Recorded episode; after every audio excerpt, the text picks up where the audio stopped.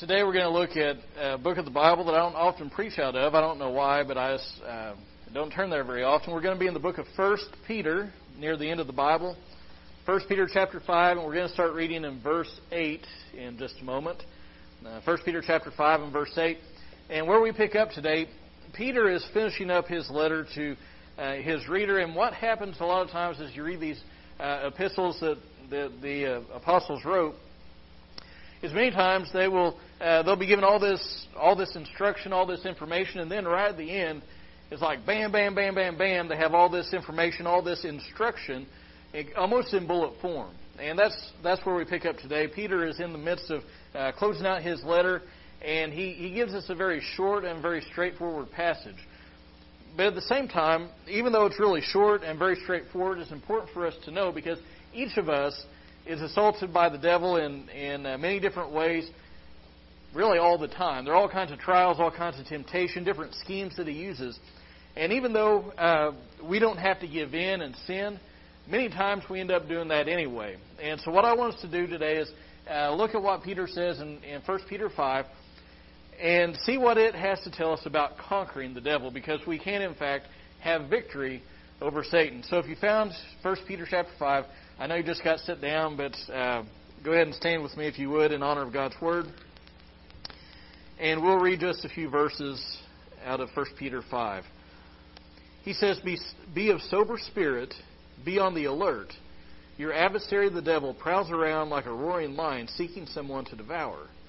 But resist him, firm in your faith, knowing that the same experience of suffering are being accomplished by your brethren who are in the world. After you have suffered for a little while, the God of all grace, who called you to his eternal glory in Christ, will himself perfect, confirm, strengthen, and establish you. To him be dominion forever and ever. Amen. Thank you. you may be seated. Now, the first thing I want you to see that we need to do in having victory over the devil, of conquering, of conquering Satan, is remain on the alert. We need to remain on the alert. Now, now Peter gives us three different things uh, three different directions. Two of those are in verse 8. He says, Be of sober spirit and be vigilant. Now, what do those two things mean? Well, uh, they're related terms, and, and that word, uh, when he says be, be of sober spirit, that word translated sober literally means don't be intoxicated by wine. Now, uh, sobriety in general is a wise thing to do, but he goes beyond talking about simply not being drunk with alcohol uh, different translations render this a little bit differently. And I think as you compare those uh, different translations, they give us a pretty good picture of what he's saying. My Bible renders it, be of sober spirit. Uh, one translation says, be self controlled. Another one says, be serious. In other words, uh, we need to keep our heads about us. This isn't saying that we have to go around looking like we're uh, going to a funeral all the time and, and looking very morose, but what it's saying is keep your heads about you. And then uh, uh, that closely related term that he says, uh, the next, the very next phrase, he says, "Be on the alert," or your Bible may say, "Be vigilant," and that means be watchful.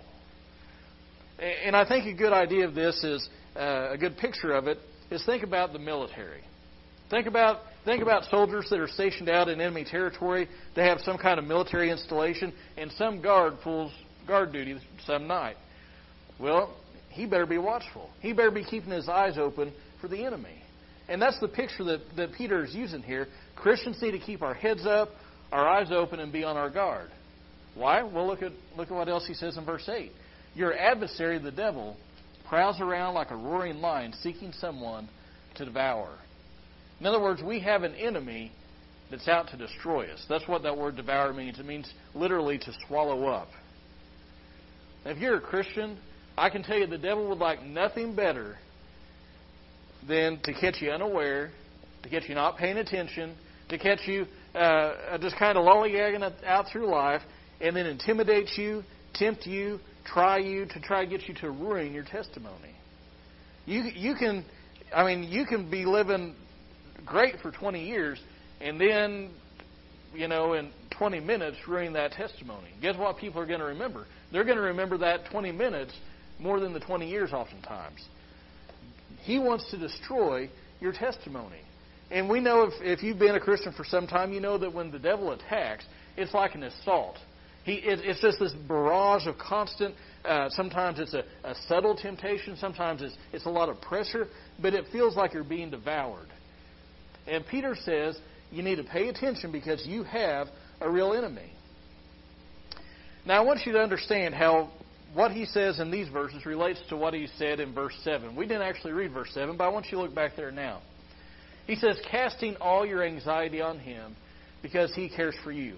And that's a great verse. It's one that we oftentimes think of, especially when we're going through trials, uh, when, when we're consumed by worry. We, we, we remind ourselves we should cast our cares, our anxieties on God because he cares for us. So, how does that idea coincide with this idea of being sober and, and vigilant? Well, I think this is how the two ideas relate. We all face trouble. We all face trials. In fact, Jesus said in John's Gospel, in this world, you'll have tribulation. But the hazard that we face is when something comes up and we get, uh, and it, it kind of rocks our boat a little bit. The hazard that we face is that we begin to worry and stew and sweat and and we lose sleep at night and we get grouchy and and that's all that we think about. We're worried that God won't come through. And when we're all focused on our troubles, that's when we forget to watch out for the devil.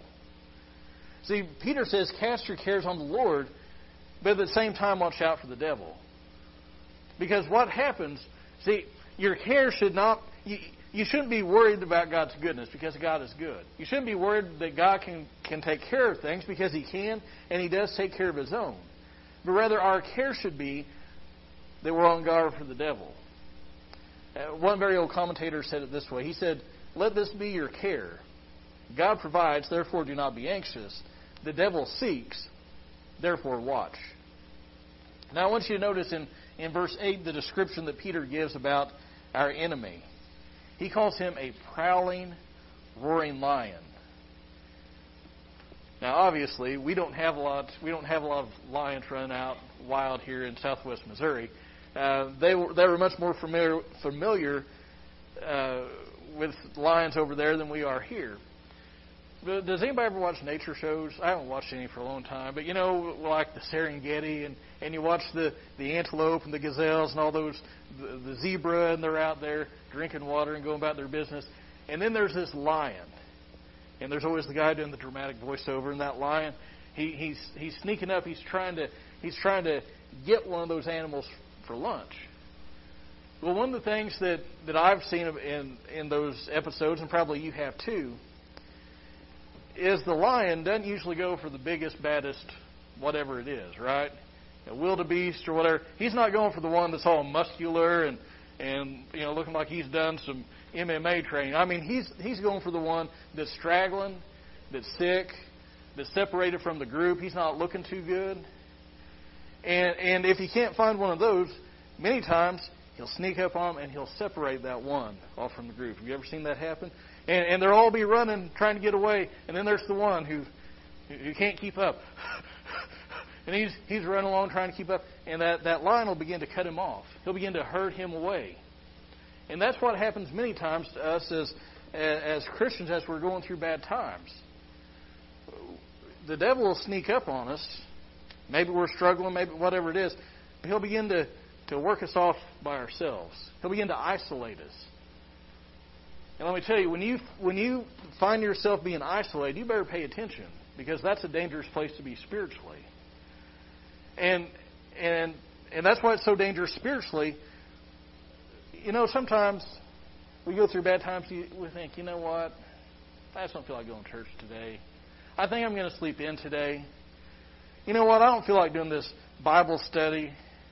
I'm just going to skip it. You know, i will just catch it the next time it comes around.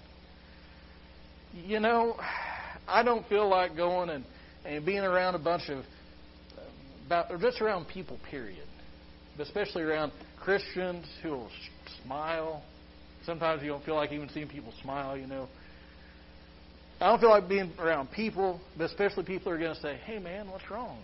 You don't look like you're like things are going too well. Tell, tell me what's going on. I don't want to talk about it. And in those times, we better beware because that's when the, that's one of those things that the devil does. It's that's a tactic of the enemy. He's always looking for a way to hinder your walk with God in some way. So, so how do you be on guard? How, how do you stay alert in regards to the devil? Well, the first thing that we need to do is we need to pay attention. And I'm not just talking about when we realize, hey, I'm, I'm kind of, uh, I'm, I'm skipping church, I'm not reading my Bible, I'm not praying. I'm, I'm, that's part of it. But I've noticed in my own life, and maybe you've noticed this too, as I look back over my life, if I take kind of a broad view of things, I've noticed that when I do certain, when I when I fall into certain sins, when I commit those certain sins, many times there are similar circumstances surrounding that. And maybe you maybe you never thought about this, but I would challenge you to do it. Think back over whatever sin it is, and you'll probably notice, you know what? Almost every time that I've done that, I've been around these certain people. Almost every time that I've gotten into this sin, uh, I visited that website. I'd watched that type of movie. I'd I'd skipped church. I I was hanging with the wrong people. I was in a certain frame of mind, and that's when I got into this sin. And I think that's one of those things we need to pay attention before, for because whenever we see ourselves getting into those similar situations, we need to say, you know what? This is an area of weakness for me. We need to be aware of that stuff. So pay attention. Uh, to go along with that, we need to make sure we're not caught unawares. Anybody else's life busy? Mine is, man, I don't even, especially now that we have John, whew, I mean, I am sleep deprived and I mean, and life is just there are meetings and all these different things, plus family, plus work, plus church, and all these different things. And it's like that for everybody. You know, we have kids and grandkids; they have all these different things we got to go to, and and got to get them to this practice, got to go to that performance. Uh, graduation time is all it's it's just nuts altogether. And sometimes we get so wrapped up in life, Dale just walks up to us, and we don't even detect him. We don't even pay attention. And again, I, I mentioned it a few times, but I'll just say it again. If you find yourself missing church, uh, that should be a red flag because we're more susceptible to those temptations. Uh, the book of Ecclesiastes, great book, kind of depressing sometimes, but a great book. It, it says this, and I think it's chapter 4. Two are better than one because they have a good return for, the, for their labor. For if either of them falls, the one will lift up his companion. But woe to the one who falls when there is not another to lift him up. So we need to remain on the alert. The second thing he says in uh, verse 9 is we need to resist the devil. Resist the devil. Now, when you hear that phrase, resist the devil, you probably think of the book of James where it says, resist the devil, and he'll do what? He'll flee from you. But he says, resist the devil firm in your faith. What does it mean to resist the devil? Well, I've heard a lot of people say a lot of things about the devil and to the devil, but I don't think I don't think this is talking about some special incantation. I think what he's saying is uh, the word resist means to withstand or to be opposed to. So if you're standing against the devil when he tempts you, it means you don't go along with it. You don't yield in to him uh, in any fashion. You know, Flip Wilson, what he say? The devil made me do it. He had a whole skit about, you know, this this lady bought a dress, the devil made her do it, all this. No, the devil doesn't make us do anything. He may tempt us. He may try us. He may try to persuade us. He may make something look appealing. He may pressure us, intimidate us, captivate us, charm us, all these different things. But in the end, we sin because we choose to. So when we resist the devil, we're choosing not to do what the devil wants us to do. And notice how he says that we're to do it, verse 9. Firm in your faith, not firm in your trusting or, or, or trusting in your own strength to withstand, but trusting in God's mighty right hand, so to speak. That will strengthen us and empower us. Now look at what else he says in verse 9. Resist him firm in your faith, knowing that the same experiences of suffering are being accomplished by your brethren who are in the world. We need to realize that what we're going through is not unique to us. Peter says Christians all over the, all over the world are, are facing the same thing. This is similar to what Paul said in 1 Corinthians 10. He said, No temptation has overtaken you, but such as is common to man. And God is faithful, who will not allow you to be tempted beyond what you're able, but with the temptation will provide the way of escape also, so that you will be able to endure it. Now, those of us who've been Christians for a while, we know what it's like when the devil tempts us. And we know that it feels Well, it's really lonely, isn't it? Suffering is a very lonely thing. And, and we feel like we're the only ones going through it. When you're going through a time of trial and temptation, you might feel like God has forsaken you, like He's turned your back on you, His back on you, like like you're the only one left.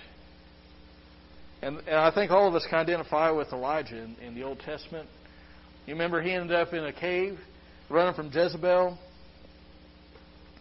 And when he's in that cave, he said, God, and I'm paraphrasing, he said, God, I'm the only one left. I'm the only one that hasn't bowed the knee to Baal. And what God say? Not so. There are a lot of guys, I, I have people all over the place that haven't bowed their knee to Baal. You just don't know about them. And just like just like him, we sometimes feel like we're all alone in it. Like like what we're going through is unique to us. And Peter says, no, you, there, there are people scattered all throughout this earth that are going through the same thing you are. God's not forgotten you. He's not turned his back on you. He's not left you. It's a season of testing. Just like the season of winter, one of these days it'll be gone. And it'll be spring. Hallelujah. but God hasn't forgotten you, so remain on the alert. Resist the devil. And the last thing I want you to see is that we should rejoice in the Lord. Now, this is not something Peter expressly tells us to do, but what he says should bring out some kind of a, a response of praise or thanksgiving. And he, he gives us three reasons to rejoice, I think, in verses 10 and 11. The first, if you look at, at verse 10, he says, After you've suffered for a little while. That's the first thing. Our suffering is only for a time. And that's that's that's reassuring, I think. Our suffering is only for a time. Now, the way the wording is here, it could either mean that it is a light affliction that we're going through, or it could mean that it's only for a short duration. But let's face it, when we're going through those things, neither of those things seem to be the case, do they? It doesn't seem like it's ever going to end, and, and it definitely is not an easy thing, a light thing. But when we expand our view to include eternity, this is definitely true. Our whole life, and the longer I live, the, the, the more I realize life is pretty short. Even if you live to be an old, old person, I'm talking like 45 or no, I'm, I'm, I know, um, but really, I mean, I have. There are there are people who live to be you know 100 plus years old, and that's I mean that's that's a long life, no matter how you cut it but you talk to them and they're like, man, it just went so fast. And I used to think, how could hundred years go by fast? And here I am in middle age, and it's it does go by fast. Hey, I am middle aged. It does go by fast, and it goes by faster every day. Even our whole our whole life, a long full life, is short. How much more so that season of trial that we go through is even shorter. But when we compare that to eternity, it's just like it's, it's already gone. On top of that, Paul says in 2 Corinthians, of course, he went through unbelievable suffering, but he said the for momentary light affliction is producing for us an eternal weight of glory far beyond all comparison, while we look not at the things which are seen but the things which are not seen. For the things which are temporal, uh, but the things which are not seen are eternal. In other words, whatever you're going through, when you get to heaven, you're going to say, wow, this is nothing compared to what I'm getting now. So we should rejoice because our sufferings are only for a time. Second, if you'll continue reading in verse 10, he said he calls God the God of all grace, who called you to his eternal glory in Christ will himself perfect, confirm, strengthen, and establish you. Second reason we can rejoice is because God himself will finish what he started in us. The Bible says elsewhere, God who began a good work in you will complete it. No matter what you're going through, he will complete it. Now, now he will complete it for sure when we're glorified, when we get to heaven. But as we go through these trials, each step of the way, we should be getting a little bit closer to what God wants. You know, it's kind of like sandpaper. You know, you take that, that old 40 grit sandpaper and you rub that piece of wood, and it's it's just taking stuff off left and right. And that's what suffering's like. Sometimes it's a thousand grit sandpaper, it's just taking a little bit off. But suffering is, is like sandpaper; it's, it's smoothing things out, the rough areas. So each step of life should be a little bit closer to what God wants for us. And finally, verse 11, he says, he gives the doxology To him be dominion forever and ever. Amen. God has the power and the authority to do all that he said. He doesn't just bring us to stuff, he brings us through it. And no wonder he's called the God of all grace. All goodness, all grace comes from him. Folks, we can conquer the devil. It doesn't happen by itself, though. It's not a chance thing. What do you say? Verse 8 we have to be of sober spirit. We must be vigilant. Don't, don't let yourself be separated by the, from, from the flock of God. Don't just uh, not pay attention to what's happening in your spiritual life. We must resist him at every turn. Because we have an enemy who stalks us day and night. So, what area do you need to focus on? Is it being vigilant? Is it realizing, you know what? Life is more than just this appointment, that appointment, of doing all these things? Is it being self controlled? Is it not giving in, but instead taking advantage of the way of, way of escape that God promises? Maybe you're going through something and, and you just need to hear, you know what? You're not in it alone. You have people that love you, people that care about you. And besides your church family, there are people all throughout the world who are going through the same thing you are. And not only what you're going through, they're going through worse stuff than you are. Hear about those 21 guys in Egypt that got decapitated by ISIS? May not heard it. Those are Christians. You think they didn't have some stuff they were going through? And that happened just the other day. I mean, this is these are martyrs, and we're not talking 2,000 years ago. We're talking today. People are going through stuff. You may not know about it. You may feel like you're the only one, but you're not. So take courage. Maybe you need a reminder that that there will be an end to your trials. There, there will be an end to your temptation. There will be an end to your suffering. It's only for a while. One day it'll end. And the God of all grace will one day complete the good work in you that He began. Or maybe you need to hear that there's grace and forgiveness because you've sinned. Maybe you're a Christian that sinned and you need forgiveness. Maybe you have never accepted Christ as your Savior. There's forgiveness for you too. The Bible says that if we'll confess Jesus as Lord with our mouth and believe in our heart that God raised him from the dead, that we'll be saved. And if you've never done that, uh, today's the day to do it. Why don't stand with me as musicians come?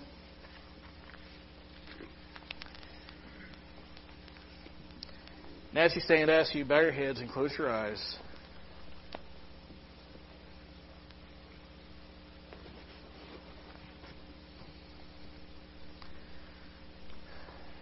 And with nobody looking around, I just, and I, I know that there aren't a ton of people here. It's not a big church, but I know in a church even this size, there's stuff going on. There's got to be. Because in this life, we all face tribulation. We all face trials.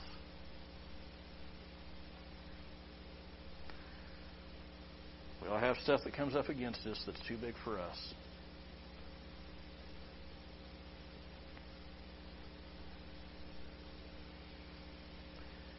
In those times, Peter would say, Be on the alert, be vigilant,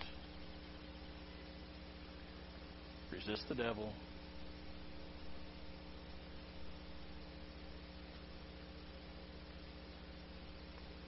You're not alone, and God will see you through it.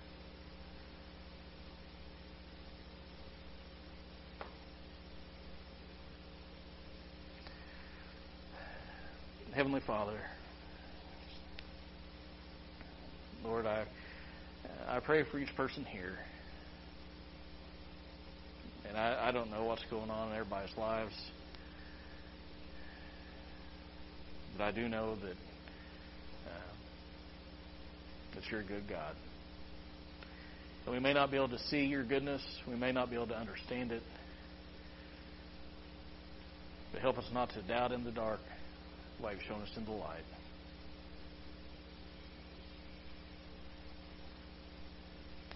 And God, for that person who's who's trying to bear up under some load, uh, Lord, I pray for them that you would strengthen them, that you let their faith not fail. Lord, please let Peter's words be an encouragement to them. For that person maybe who's never accepted Christ, I pray for their salvation today that you would uh, work in their hearts and draw them. And no matter what we face, that you would help us do what Peter said in verse 7 to cast all of our cares on you because you care for us. Lord, we're thankful for your mercy and your grace. In Jesus' name, amen.